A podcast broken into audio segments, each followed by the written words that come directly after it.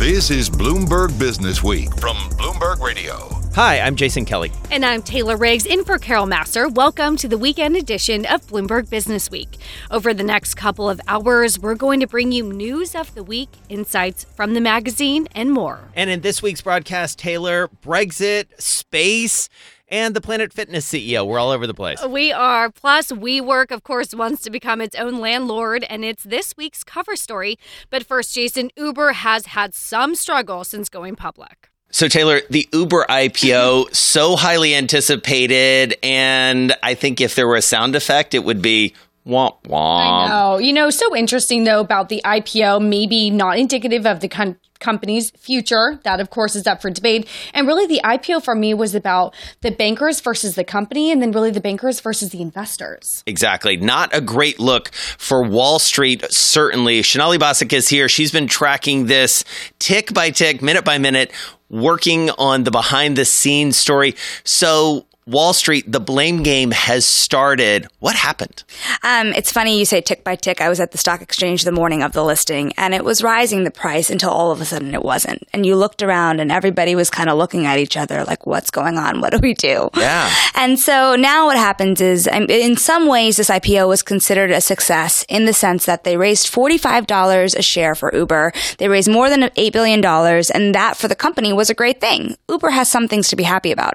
But since the stock has been falling after, usually an IPO is supposed to pop, there are a lot of questions about whether this was overpriced in the first place, and investors have clearly lost some faith, at, at least in the near term. I want to go back to that feeling on the ground at the floor of the stock exchange when it was priced because we were all watching it, you know, as you saw it fall, uh, indicated open. What was the feeling on the ground there?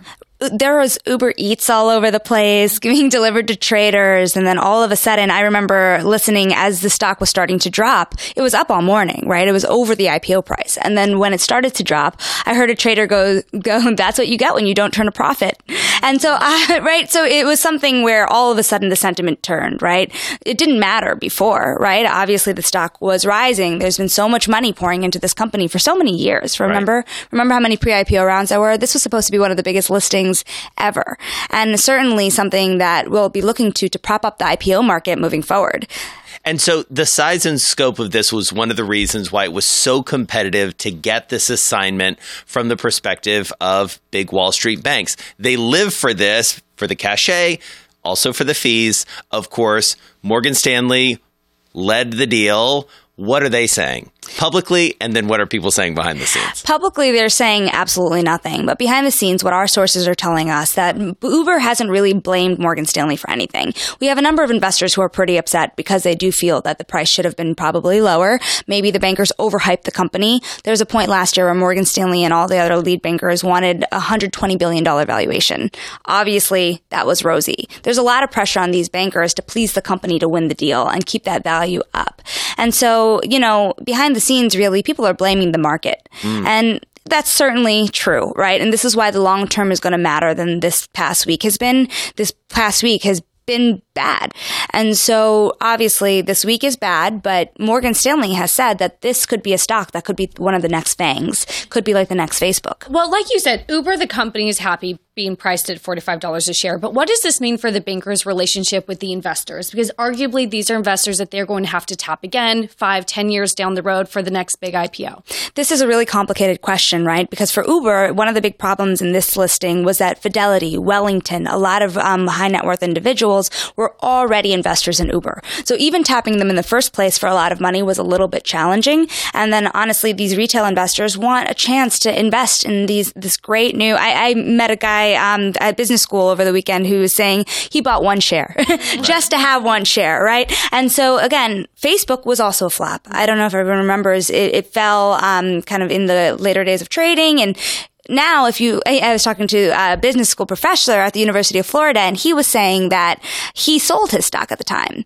And when he looks back at it, he wishes he kept it. Yeah. So it's really hard to tell right now whether this is going to be seen as one of the worst IPOs in history or one of the greatest tech stories of all time. Right. Well, and if nothing else, it was seen as we ran up to this as something of a bellwether for this year of the IPO, the year of the unicorn. What does it tell us about that market going forward? Because this was the big kahuna. This was a big kahuna. Uh, something interesting about this big kahuna is what we were saying earlier about how it went public so late into yeah. financing rounds. There's so many people on Wall Street and so many people, um, even in the SEC, really, that are trying to give more people access to these companies earlier. So does that mean more companies um, direct list? Right? We were seeing some direct listings, and Slack is going to direct list. Slack is, is right? going to direct yeah. list. They're slated for the end of June, and the success of that is going to be really key because we're going to want to see a successful direct listings to see if more early stage companies will consider that as a new route as well, and then get therefore give more people access to these companies earlier on. I think all of this comes down to the basic idea is what is the path to profitability, and the reason we're all having this discussion is because frankly they're losing billions of dollars a year, negative free cash flow, tons of capex. What is their path to profitability and when? That's that's the real question, right? But the thing is, if you look back at all the IPOs this year, for example, Uber and Lyft are really the ones that are really falling here. Yeah. So yeah, look at Beyond Meat. I mean, that one it's was soaring. amazing. Mm-hmm. It's soaring. Um, Pinterest is doing quite well also. And so, right, at the end of the day, it's bread and butter financials, right? If you show us a path to profitability, then there's a way to kind of turn things around or be, in, be the next Amazon right. and find us a way to show that you have a sustainable business model that can maybe do multiple things. That's Sonali Basak and Taylor such a smart story because we've watched the stock price really fall. It's come back a, a, little bit, but we know from covering Wall Street as much as we do. A lot of fingers being pointed right now. Well, it is. And it's not only, you know, Uber versus the bankers, but really the bankers now versus their own investors. Exactly. Great point. So, Taylor, one of the most fascinating stories in the magazine this week takes place in China, and it has to do with a think tank, essentially. I did not see this one coming. Well, I really liked it, especially in the midst of where we are today within the trade fights and learning a little bit more about Xi Jinping, the president of China, and sort of his thoughts on everything that's going on, particularly as it comes to China's domestic economy. Matt Campbell is one of the authors of this story, joins us from Singapore. So, Matt, how did you come onto this story? Well, uh, what's been going on with this think tank, uh, who are called the, the Unirule Institute of Economics, is something that's been uh, known about among uh, people in the economics community in China, uh, among sort of China watchers in the West. So, uh, what has been happening to these guys is is not a secret, and they were and and are quite prominent among the more influential of the think tank community in China. A very rare uh, independent economic policy voice. Uh, and so their silencing or their near silencing uh, was something that, that was really noticed among uh, those who care about what's going on in the Chinese economy. And talk to me about the transformation of uh, Unirule, if you will, from really how it was a decade ago to really in the most recent years under President Xi Jinping and sort of how that has changed. Well, uh, Taylor, this is an organization that uh, attained a sort of mainstream status uh, for quite a while. Uh, as China opened up in the 90s uh, and, and, remained open in the 2000s, uh, they were a part of the intellectual conversation around economics. they also had a consulting business that uh, had clients who included government ministries in certain cases. So uh, this is a group who, uh, you know, had every expecta- expectation that they had attained a, a, sort of centrality to the discussion in China, a, a certain uh, protection from the vagaries of, of political repression, uh, and, and, found that uh, very rapidly taken away over the last few years. Well, and Matt, as you so well described in your story, well regarded in China, seemingly, and also very well connected throughout the rest of the world. The central figure who you spoke with, he, you know, was a visiting scholar at Harvard, uh, I believe, and you know, a well-known name among economic circles, as you said uh, at the top. What have people outside of China said as this rapid fall from grace has happened? Well, Jason, uh, as you mentioned, Mao Yushi, who, who was one of the co founders of Unirule, he's now 90 years old. uh, has has something of a following both in China and the West. Uh, in 2012. Uh, he was given an award uh, by the Cato Institute, a very prominent libertarian think tank uh, in Washington. Uh, and among the sort of uh, libertarian center right economics community, he's quite well known. As you can imagine, there is a lot of distress at what's happened at Unirule in the economics world.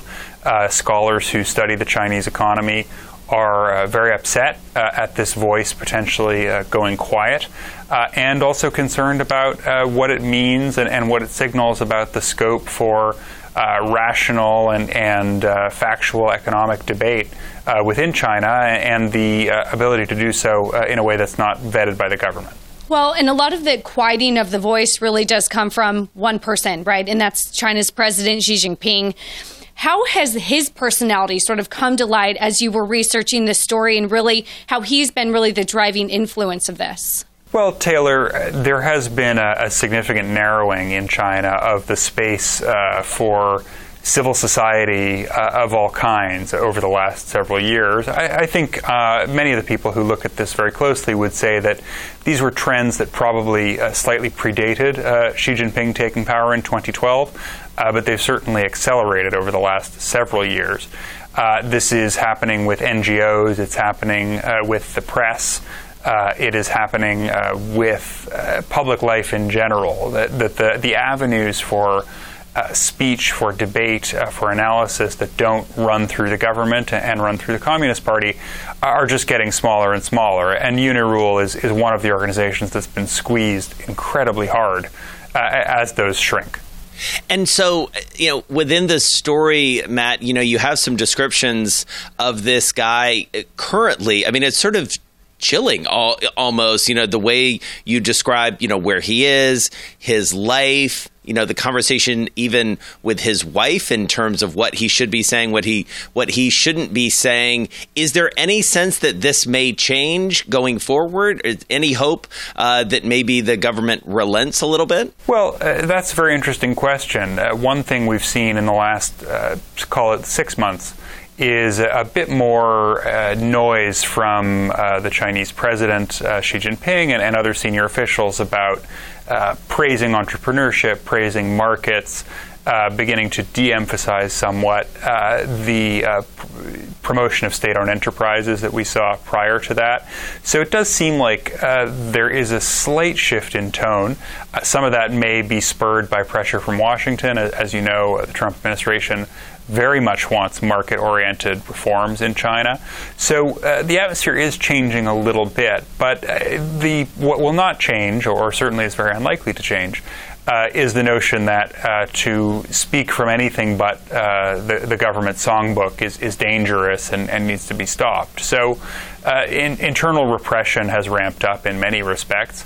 this is just one of them. Uh, but it, it, does interact in interesting ways with uh, the broader economic picture in China and, and, indeed with the trade war. Well, and going along with that, there were some other think tanks in the story that you mentioned Consensus, Net, I believe, Thinking Transition Institute.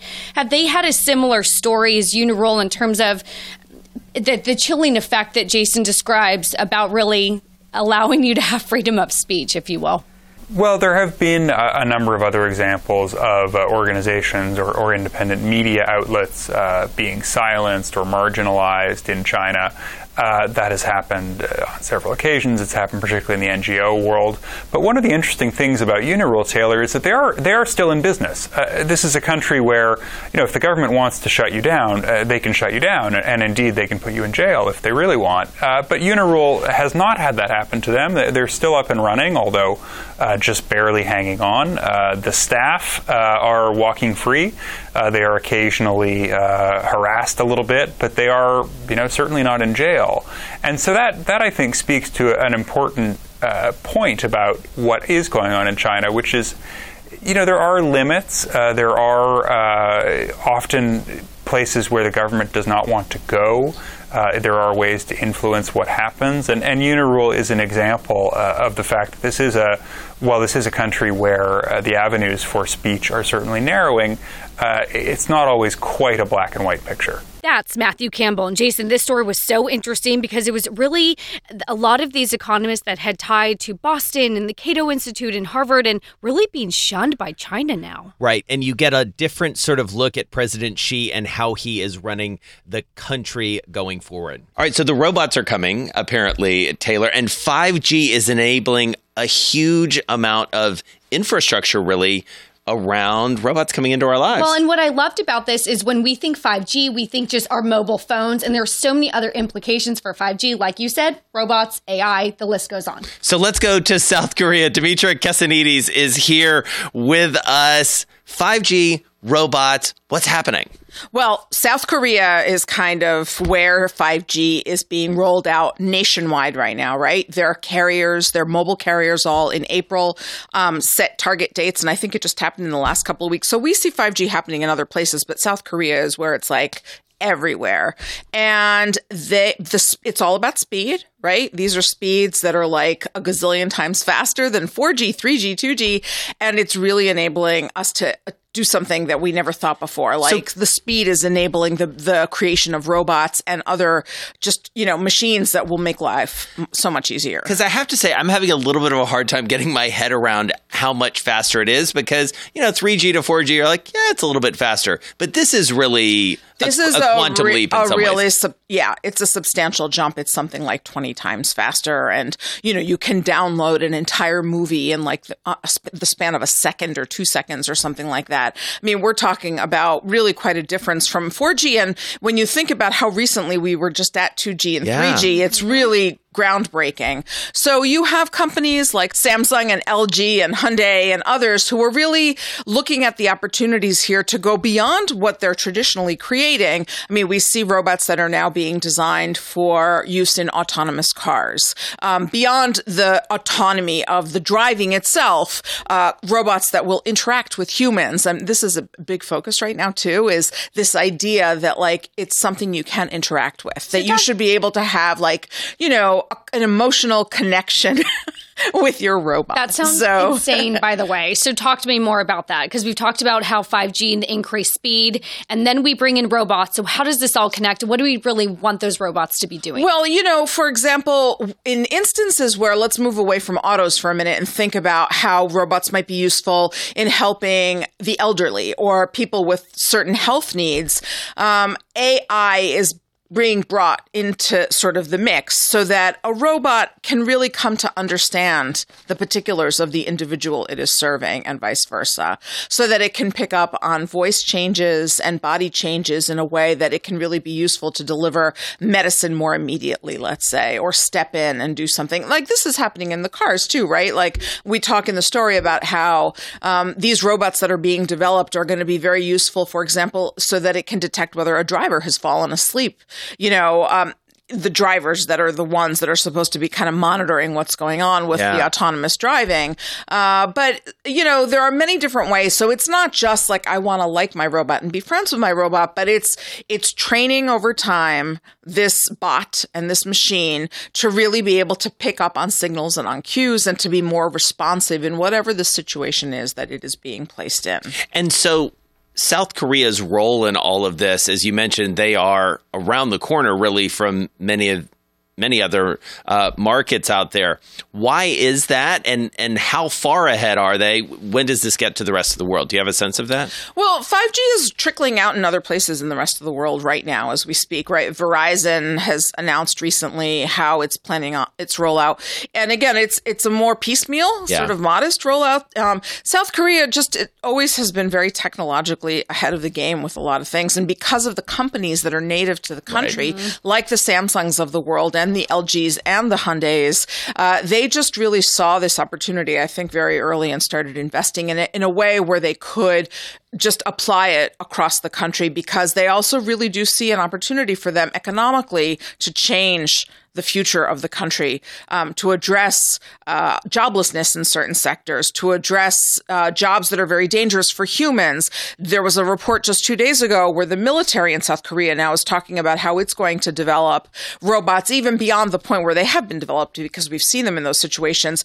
but ones in which they can go into very high danger situations and they will change completely the kinds of defense, you know, um, uh, spending that the country is investing in because the robots are going to change everything. So they're just, uh, they, they just, I think, I mean, I, there's probably more to it that I'm not knowledgeable about, but I think they were very ahead of the yeah. game.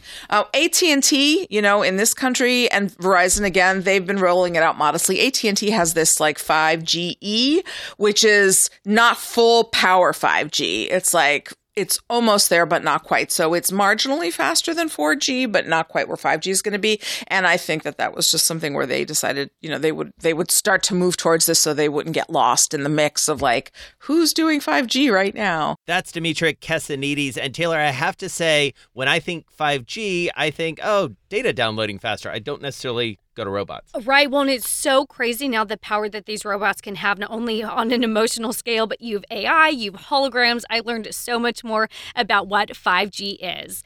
So, Taylor, the global cover this week, it's all about WeWork, a name very familiar to anyone around a major city these days. Well, and it's so crazy because you think maybe it's a real estate company, but it's also putting it sort of in a class like Uber, where it seems a little bit technology too.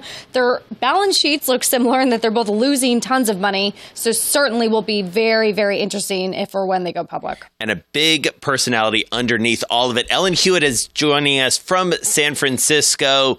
You went inside into the belly of the beast. What'd you find? So the cover story is about WeWork, and, and it addresses, I think, a, few major questions that many people have about WeWork, which is can it make it work? And as part of exploring that, we talked about this new fund that WeWork is raising, which is called ARC. And part of WeWork's needs, you know, this is an office rental company, so they take long leases from landlords and then rent out parcels again to smaller businesses or even actually enterprise businesses. Um, but this new thing that they're talking about is ARC, which is an outside real estate fund. So these are going to be outside investors off of WeWork's balance sheet, raising money to buy buildings that WeWork will then be a major tenant in. So this is sort of a set of um, you know financial gymnastics, I believe we call it in the story, to to give WeWork access to more money and more space, which are things that its CEO told me it really needs to grow. All right, so I want to get into more details and the implications about that fund, but first, let's go back a little bit because this is something of a cult of personality, it feels like. It sort of burst onto the scene with these workspaces that seem to be of the time in many ways, very attractive to millennials and drawing a lot of attention wherever they go, both for the scale of the project, but also for the feel. Tell us about that. Yeah, WeWork has this aesthetic that I think is, like you said, very much of the times. And to be fair, it is this, it's really unusual. And, and most office spaces and most office space competitors, they kind of do four walls and a floor, you know, and, and WeWork has really overturned that. And I think they get a lot of credit for it and they should because their aesthetic and their approach to what an office should feel like is really different. And it has clearly resonated with a lot of um, companies um, from big to small, right? Anyone from freelancers to companies like Facebook, Amazon, um, Salesforce. These are big enterprise customers of WeWork as well. So when you think about a WeWork space, it's you know it's low slung couches, it's airy lighting, it's office plants. They love office plants. You know they're also known for having beer in their offices, coffee, just sort of the amenities that make it feel kind of buzzy, alive, exciting. You know when we talked to one of the investors in this um, outside fund, he was saying, you know WeWork seems to have this recipe that makes people actually excited to be at work and and excited to be around each other. And, and I do think they have managed to capture something about that. And it, and it can come across as this kind of this strong aesthetic as well. You know, they're known and I think sometimes slightly mocked for having a lot of slogans on their walls about, you know, respect the hustle, welcome, you know, you're in the right place, things like that that are, are both um, you know, sort of like embracing hard work and also wanting to have this sort of uh, joie de vivre and spirit to it. Uh, and it's it's very it's very much different from other office spaces, and I think that's what people think of when they think of WeWork. Ellen, as you were talking, you mentioned the companies like Amazon and Facebook, and the first thing that Jason and I immediately looked at each other was the names behind those companies. It's often the founder, the CEO, a Mark Zuckerberg. It's really that personality that drives the culture of the company.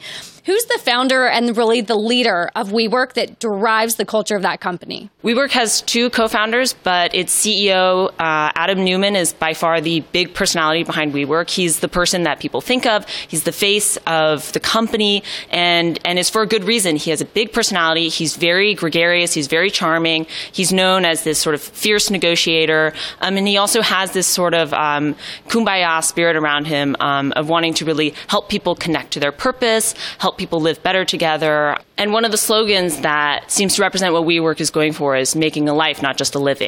And Adam Neumann is, um, you know, he's someone who has 65% voting control of the company. So, like these other companies, he has super voting shares, and it's very clear that he's the driving force behind a lot of decisions at the company. And in the in the story, we try to explore his personality as well. I think he's just um, a little brash, but also very smart and, and a very interesting figure.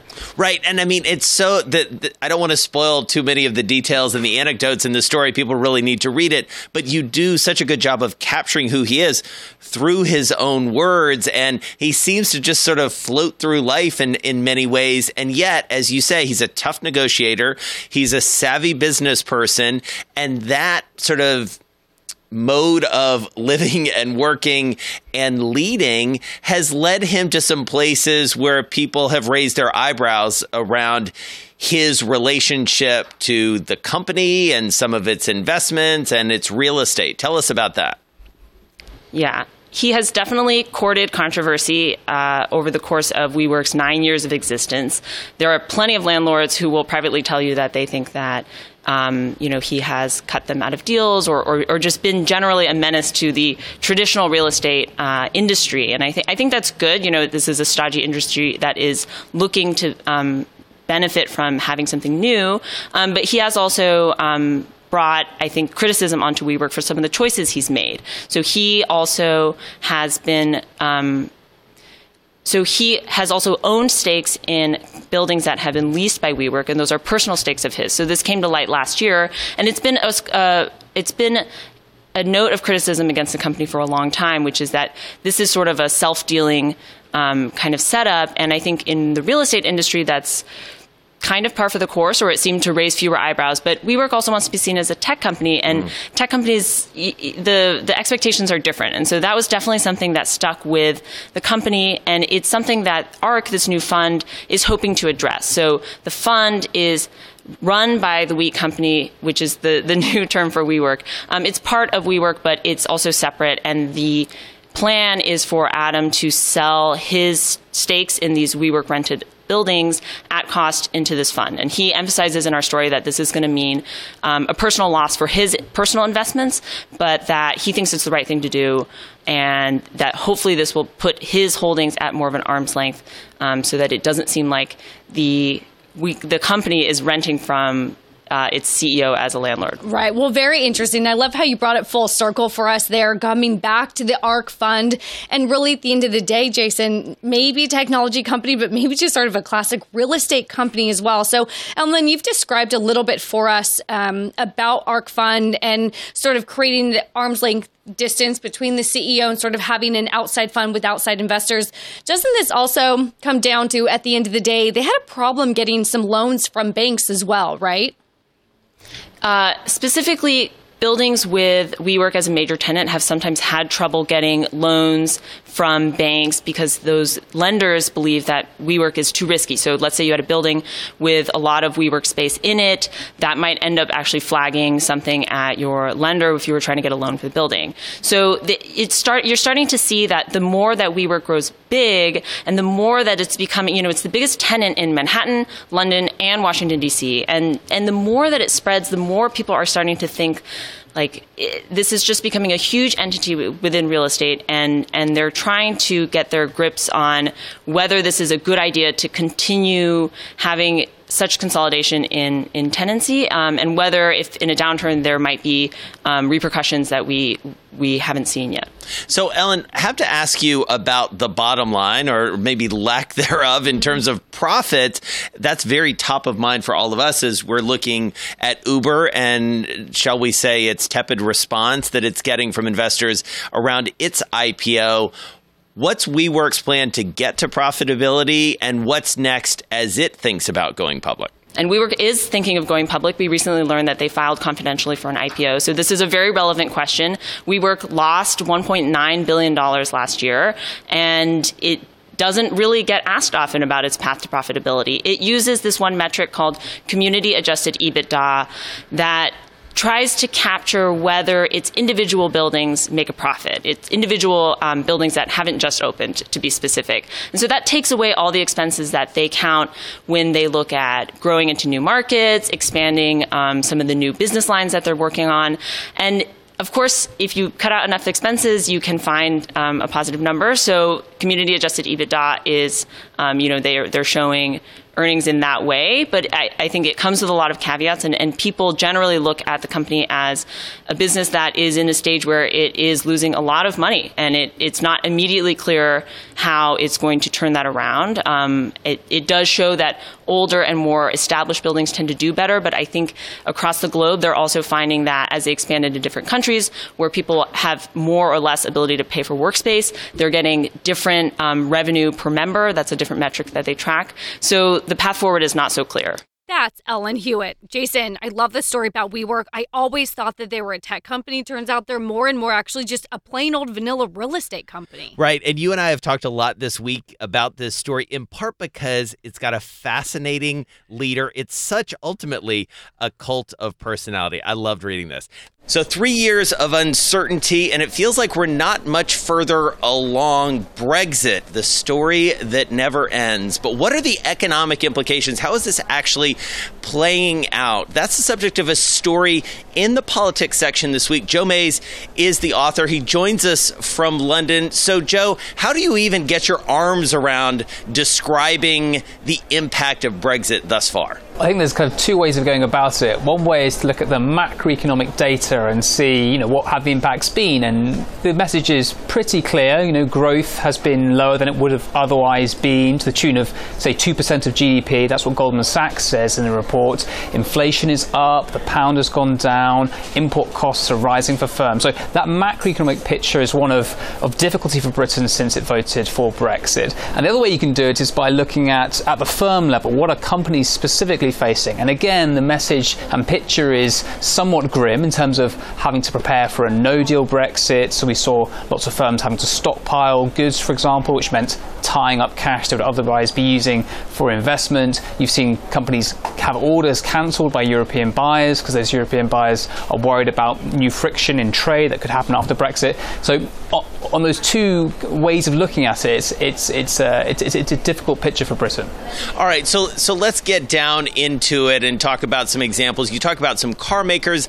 Nissan is one. How does that play out, for instance? So the Nissan case is one where they were planning to build a new sports utility vehicle in northeast England at its major plant in Sunderland, but they cancelled that plan. And whilst they cited multiple factors, one of them is clearly that of Brexit, insofar as the way in which potential trade barriers might emerge between Britain and the EU means it be much harder for Nissan to export those cars onto the continent. So when Nissan is deciding where it next wants to build that vehicle, the UK makes less sense in a in a post-Brexit world. So that's that, that that's that example. And an irony is that the town of Sunderland, where the Nissan factory is based, employs 7,000 people. It's the biggest employer in that town, and yet Sunderland voted for Brexit and quite overwhelmingly.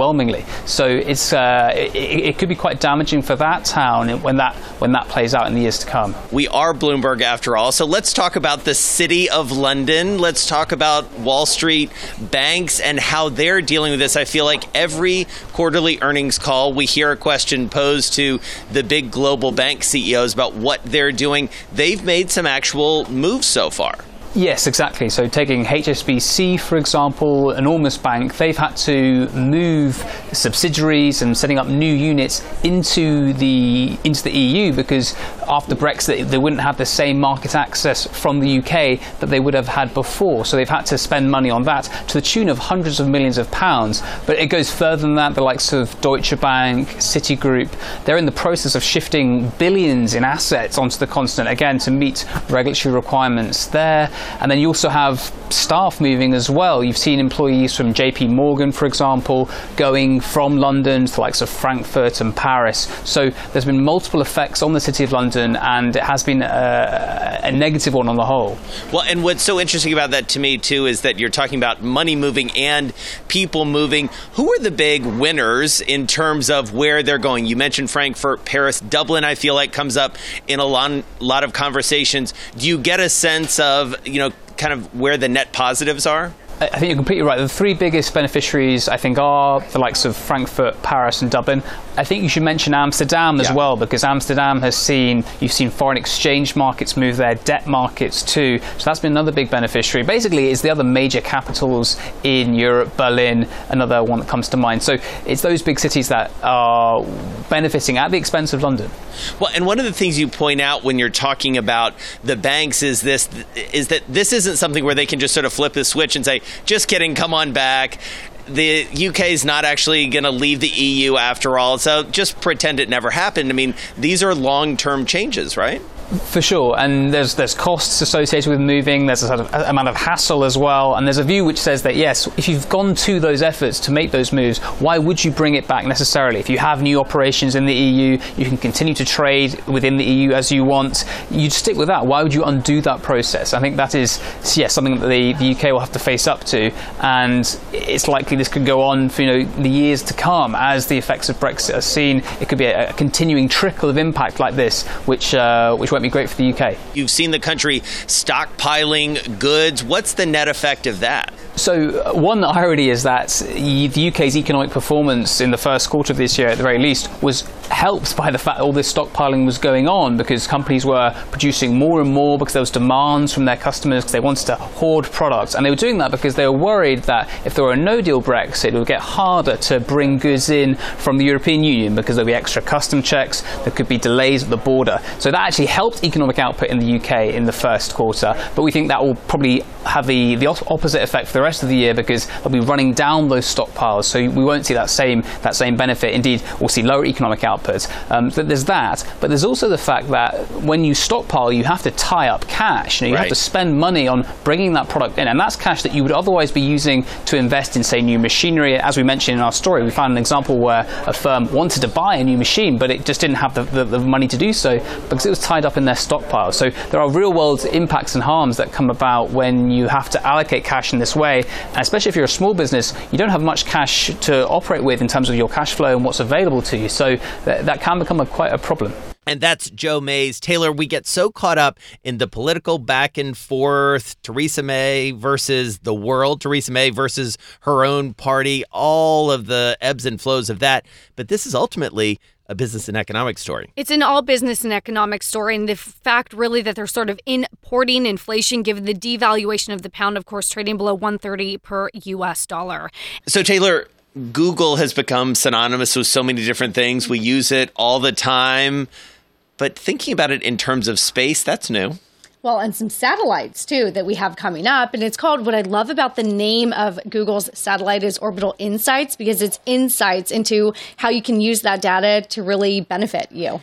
And so when we think about space, we naturally think about Ashley Vance. I confess, I shouldn't say this on air. He's one of my favorite writers out there. He joins us from San Francisco. So, Ashley, take us inside this project because it's a fascinating one. So Orbital Insight is is uh, is a startup um, that was founded in, in 2013, and the the founder is this guy named James Crawford. He he used to work at Google on the Google Book Search project and a lot of other AI stuff at NASA, and he kind of had this insight, which was that a lot of cheap small satellites were starting to be launched that were going to surround the Earth and, and start taking a lot more pictures of it. Uh, traditionally pictures actually of the Earth are rare and expensive, and he saw this day coming when there'd be tons of them, and that if you applied some AI software and, and some analysis to all these pictures, you could start to, to learn some pretty interesting things about how the planet operates.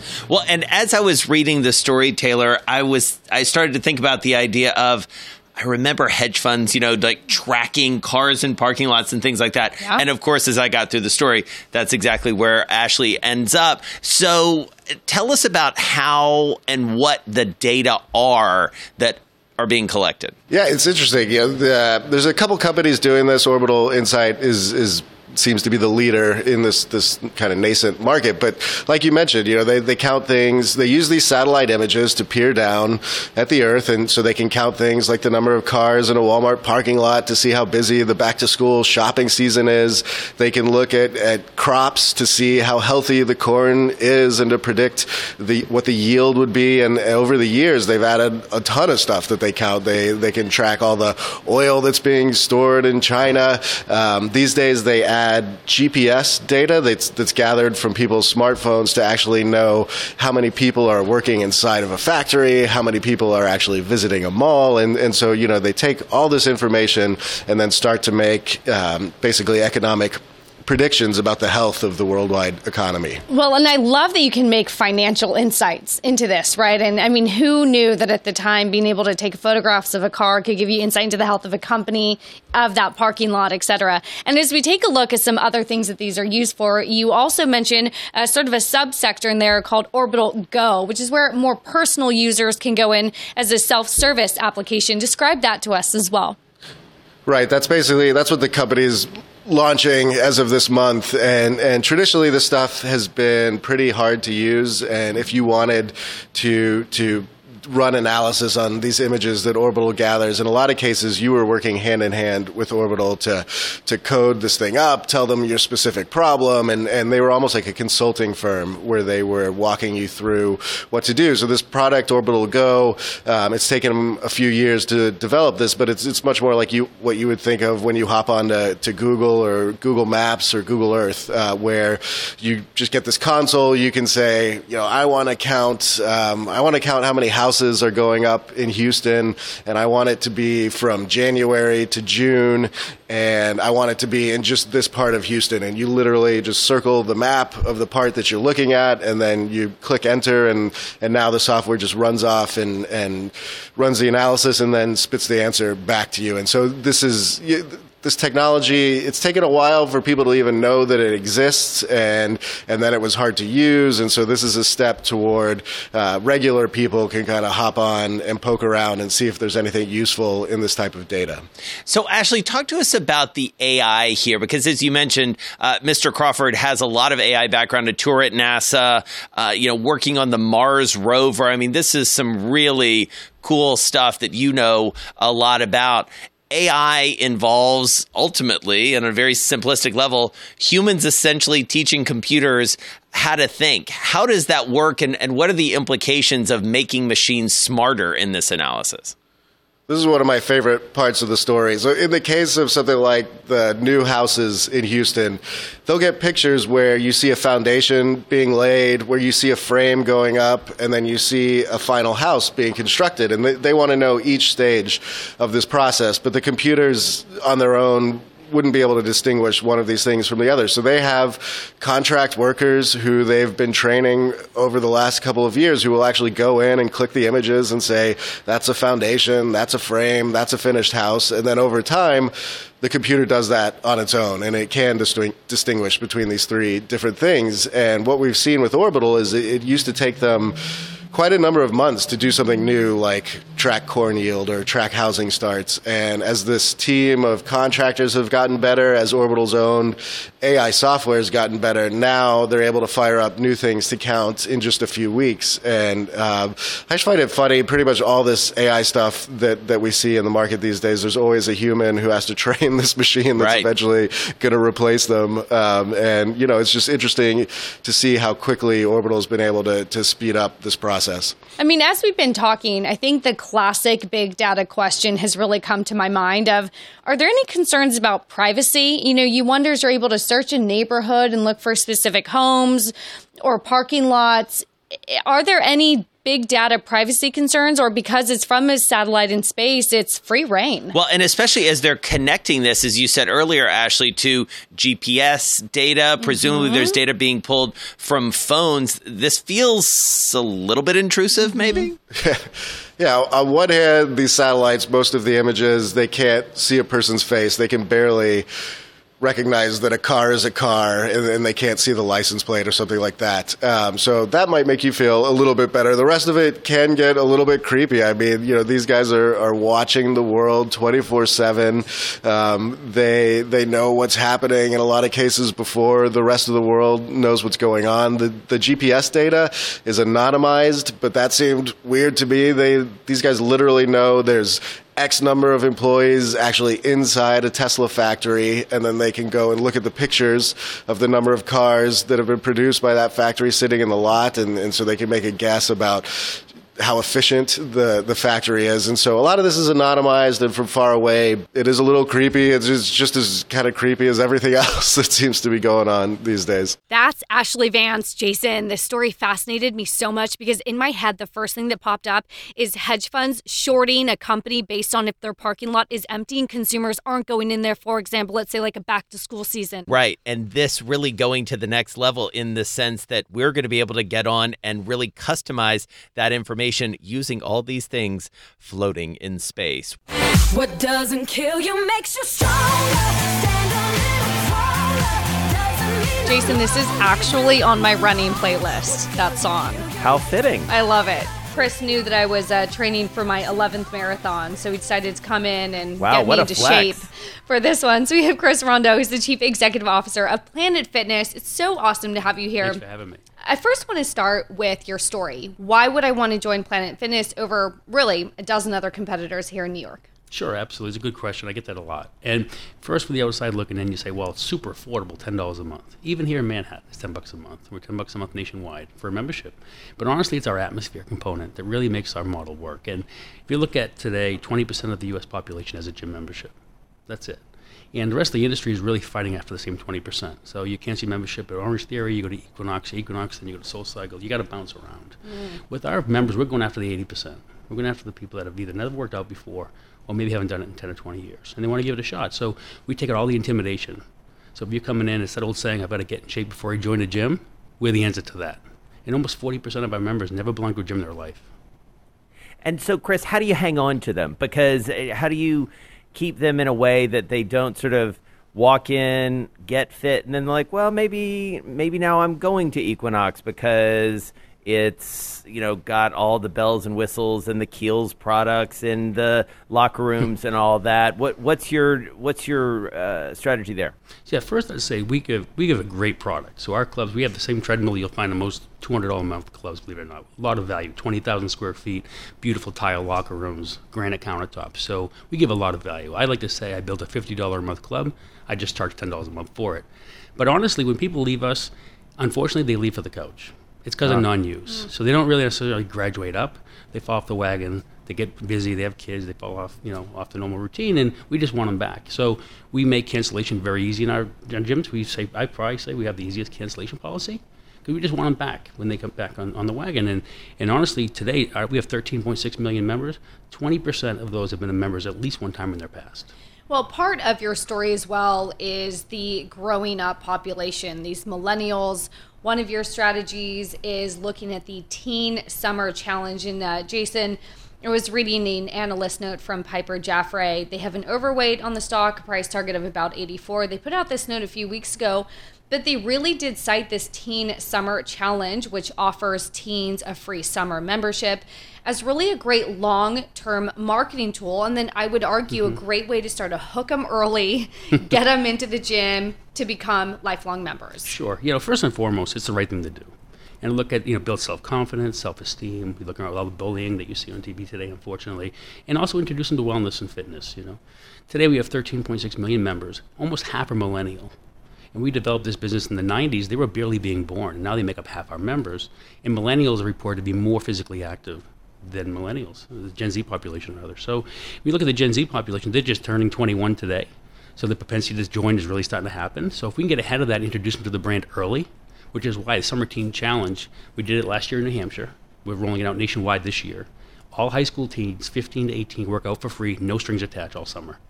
Um, just parents come in, sign them up, get them into the, in the gym. We'll teach them how to work out. We'll give them uh, all the instruction, no no uh, no charge for that, and hopefully long term introduce them to fitness. So, Chris, I'm actually out in Los Angeles. A lot of fitness brands there, and a lot of talk around the at-home experience, the multimedia experience. You know, Peloton obviously has led the way, but you also have Tonal, you have Mirror, you have various people coming up with these apps that are really rich in content. How does that figure into both the competitive set for you and maybe some of your plans going forward? Yeah, I say first, I love the exposure to fitness, just for the industry between the apps, the wearables, it goes on and on. You can't get away from it, which I think is why you see the millennial population working out, the Z population more active. So I think it's all good for the industry. Um, when you look at, especially like the Mirror Peloton, it's expensive. It's yeah. pricey. It's not, you know, we're ten dollars a month. It's a big difference to that. But um, I think at-home fitness, and it's been around forever. Whether it was Billy Blanks with Tae Bo in the '90s, right. or it was it was P90X, right? Mm-hmm. Um, Beachbody, all of it, right? Yeah. So I think it's a great um, supplement but I really think the bricks and mortar experience, you know, the variety of equipment, changes, you know, you can always use different workouts. I think that being around other people, I think, is motivating. It's also when you think about our lives today, you know, you're you're you're never even on the phone anymore. You're all text and email. Mm-hmm. Human exposure is great. You get out, out out of your house, and I think it's a great supplement for the bricks and mortar. But I don't think it's really the end all be all. That's Planet Fitness CEO Chris Rondeau. I love that conversation because Taylor, that one hit home for both of us. We both love working out, running, and all of this. And we think about it as this high end pursuit. What Rondeau and his team have really figured out is you can get a lot of people in the door at a much lower cost. Well, you start attract them young and early with the teen program, and then of course, uh, you and I need to step up our marathon game. So it's fair to say it'd be nice to be in Monaco. I mean, always, but especially look in the U.S. We have the Indy 500 coming up in Memorial Day, and then you go over to Monaco. There's the Monaco Grand Prix. So much race car driving going on, and I want to learn more about it. Yeah, well, let's do it. Chris Rovzar is here. It's the lead of the pursuit section in Bloomberg Business Week this week. Take us to Monaco. Fast cars. Yeah, fast cars, fast people. Um, it's uh, you know the the Monaco Grand Prix uh, started in 1929, and it's been running every year since 1955. I've never been, but our car columnist Hannah has been, and I said to her, you know what? People want to know what this is. Yes, like. this is a crazy, intense experience with the car cars racing through the streets of Monaco. What's it like? How much does it cost? Who's there? And she gave us all the rundown, and it's it's really cool. You really had to twist her arm to be like, please write this. story. Please go to Monaco and tell me everything yeah. that you see. and it, it actually is a really nice story too because you get this sense first of all, of the scale of it, and mm-hmm. then just the high cottonness of it all, right? Yeah, it's just a, it's one of those things where like lots of people with sort of what we call outward facing wealth get together. this is not a subtle uh, environment. This yeah. is where people with huge yachts. It's you know it costs ten thousand dollars to get into nightclubs that night, eight thousand dollar night hotel rooms, and these people, you know, it's it's famous people. It's Drake, it's Elton John, um, it's billionaires, and they're all coming to watch this race, which is a real adrenaline rush because it's right through the streets it's laps and laps and laps, 160 miles, um, and it's just a thrill. Tell us about the people, the drivers, the cars, because that's yeah. really the clear attraction. Yeah. So, I mean, I think part of the attraction is like the Ritz of it, you know, and the, and the parties, but the race is very cool. Um, and, you know, Lewis Hamilton has been winning for Mercedes uh, this year in Formula One, and it, he he's probably going to win again. I mean, it, uh, they're, they kind of have the most money and they've been doing the, the sort of the best. He just won in Barcelona. Um, and John Malone, who owns Formula One, actually wants to change that. Yeah. It's, it's a little, there's a nice callback to a story we had just a couple weeks ago right. around John Malone and really wanting to shake it up because the same people keep winning, the same teams uh, mm-hmm. keep winning this race, and it's not good for business. Yeah, it's basically Red Bull uh, and Mercedes, and even Red Bull can't catch up with Mercedes this year, so that's not that's not good for business. Exactly, it's not people don't want to come see something where they know who's going to win already, but people love Lewis Hamilton. Yeah, um, and he lives in Monaco, so this is kind of like his home turf. Uh, so you know, it, it's fun to root for him there at least. Well, and one of the amazing things I did not know this about Monaco, it is tiny. Yes. I mean, it's the size. Am I getting this right? of Central Park? Yeah, it's the second smallest country in the world. The small, the Vatican City is smaller, and it's smaller than Central Park. It's less than a square mile. Crazy. So, but then put this into perspective of us about how this sort of compares to the, some of the other races that we've seen in terms of like the money and, and what else is involved. Yeah, so this brings in about $100 million. Um, and it, uh, you know, there's races all over the world, and there's some very cool ones. There's like a night race in Singapore. Um, but this is the one, this is like the most uh, ritzy in terms of who goes. So Monaco, so most cities actually had to pay Formula One to, for the benefit Right. of I having. Formula One come to their city because everybody makes money off of it. Uh, but Monaco doesn't have to pay anywhere. It's like $30 million they don't have to pay. I love that, but. I love that element too. That you know, Monaco's like, oh, oh, other people have to pay. We're not going to do that, and it's not that they don't have the money. Right? No, exactly. A trillion dollars sitting untaxed in Monaco bank account. Yeah, that's what. They, Oh my God. a trillion dollars sitting there. That's why you know people want to people want to go visit and then they want to live there. Right. So let's talk about that because mm-hmm. real estate in Monaco is a whole different ballgame, to say the least. What do we need to know there? Well, so real estate- Taylor is You're in the market. Of moving Monaco. Yeah. So real estate has gone absolutely bananas in Monaco, and it's for a lot of different reasons. Partially, it's because of Brexit. A lot of the UK wealthy just don't know what's going to happen, so they're moving. But it's also because it's a, a very light tax regime. So there's no, there's very low inheritance tax. There's no income tax, um, no capital gains, uh, and so you know a lot of people are moving there, and uh, it's become the most expensive city in the world to buy luxury real estate, beating Hong Kong, which which forever was the number one. Take us through some of the apartments. I know that we have some incredible photos in the magazine this week talking about these new sort of condo, modern condos, but they are pricey, like you say. Yeah, so you know we focus on one development in particular called One Monte Carlo, which is actually a rental building. Uh, it's almost more of a complex, and you know if you rent there and you you meet the other sort of residency requirements, which is you have to sort of have a certain amount of money uh, on land in Monaco, um, you get the benefits of residency and you get to be in that tax regime. So the One Monte Carlo is this huge new um, development by developer Ivan Harbour. It's 37 apartments, and the annual rents go from 250,000 euros a year to 3 million euros a year. That's rent.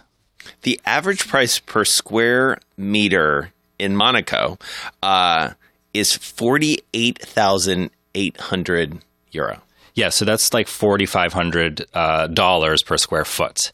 So if you think about New York, which is very expensive, so I live in Brooklyn, it's probably about thousand dollars a square foot. Yeah. more than four times that. Yeah, it's crazy. So you talk about the differences as well between being a U.S. citizen and the requirements to go there versus being a French citizen, and there is Yeah. a difference in monetary value as well in terms of what you need in your bank account, right? Yeah, well, so they you don't if you're American, you pay taxes wherever you are, and if you're French, they don't make it easy. If you're French, you don't really get the benefits from moving to Monaco. So you don't see a lot of Americans and French people doing it, but it's it's the global wealthy that are going there. Right. All right. Let's talk a little bit about watches. One of Yes, your favorite, favorite. subjects, uh, bronze. Yes. So for the past few years, uh, watchmakers, really high end watchmakers, have been using the metal bronze for cases and bracelets and watches. And for a long time, they didn't because bronze uh, patinas. It turns, it can turn brown. Basically, it's not a, uh, it's like a living metal basically, so it doesn't keep that shine that you originally see on it. And but then as time went by,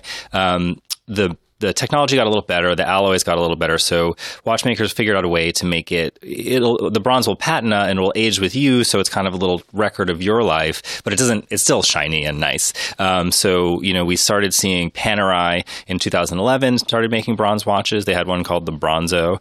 Uh, Tudor in 2016 had the Black Bay Bronze, which was a big one, and Zenith also has uh, sort of had bronze watches in their history, and they started making them in 2015. And how much are these costing us? Uh, the, these were these vary. There's uh, Anonimo makes one that's like forty six hundred dollars. Uh, IWC makes one that's about six thousand dollars, um, and they can go up to sixteen thousand dollars or more. Hmm.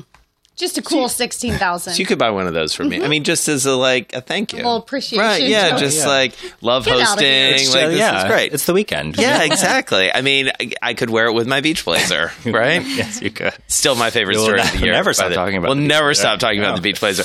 Uh, one thing that I love talking about too, James Tarmy has a book review. Oh yeah, I know. Fascinating and some names familiar to people, certainly people who know about the art world. Tell us about this book.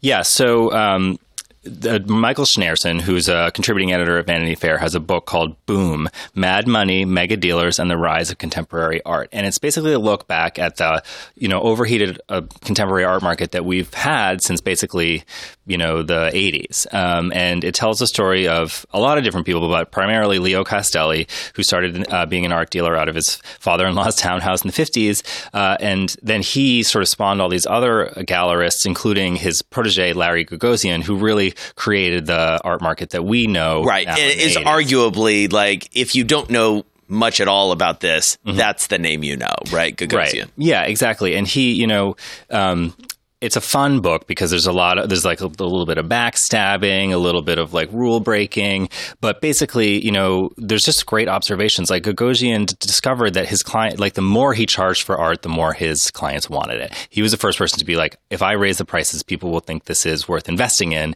and they'll compete to buy it. Well, and what I really love is it sort of brings together two worlds of the client and then the, the, the dealer, mm-hmm. right? And yeah. and how typically you think that the client's really wealthy and, and, you're just here to sort of facilitate a transaction, but really he's raising the yeah. caliber of who he is That's and true. standard as well. Yeah, yeah. Gagosian uh, started making lots and lots of money from this. Uh, Mary Boone, also other gallerists like that. And, you know, they paid the artists too. Leo Castelli was one of the first people to give artists a stipend. So artists he worked with, he'd pay basically, you know, so they could live from month to month. Uh, so they became very loyal to him. Right. And I also didn't fully appreciate some of the economics of the art and the artist in terms of the stipends that they were getting paid. There's a nice anecdote even in this review about Basquiat and sort of what his art was worth, what his time was worth, and, yeah. and then of course after he tragically died, it became worth that much yes, more. Yeah, and, and, you know, a lot of people say the money was what sort of ruined Basquiat's life. Um, so it's it. It's not always like a happy book, but it's a very interesting book for sure. Now, I have to say, I am not a mom, but I'm a great aunt. Okay. And I'm a really, really good babysitter. And you have this incredible story about this new baby monitor that mm-hmm. really can help us rest more easy at night. Jason knows all about that with the newborn. What does this do? What does this new data give us?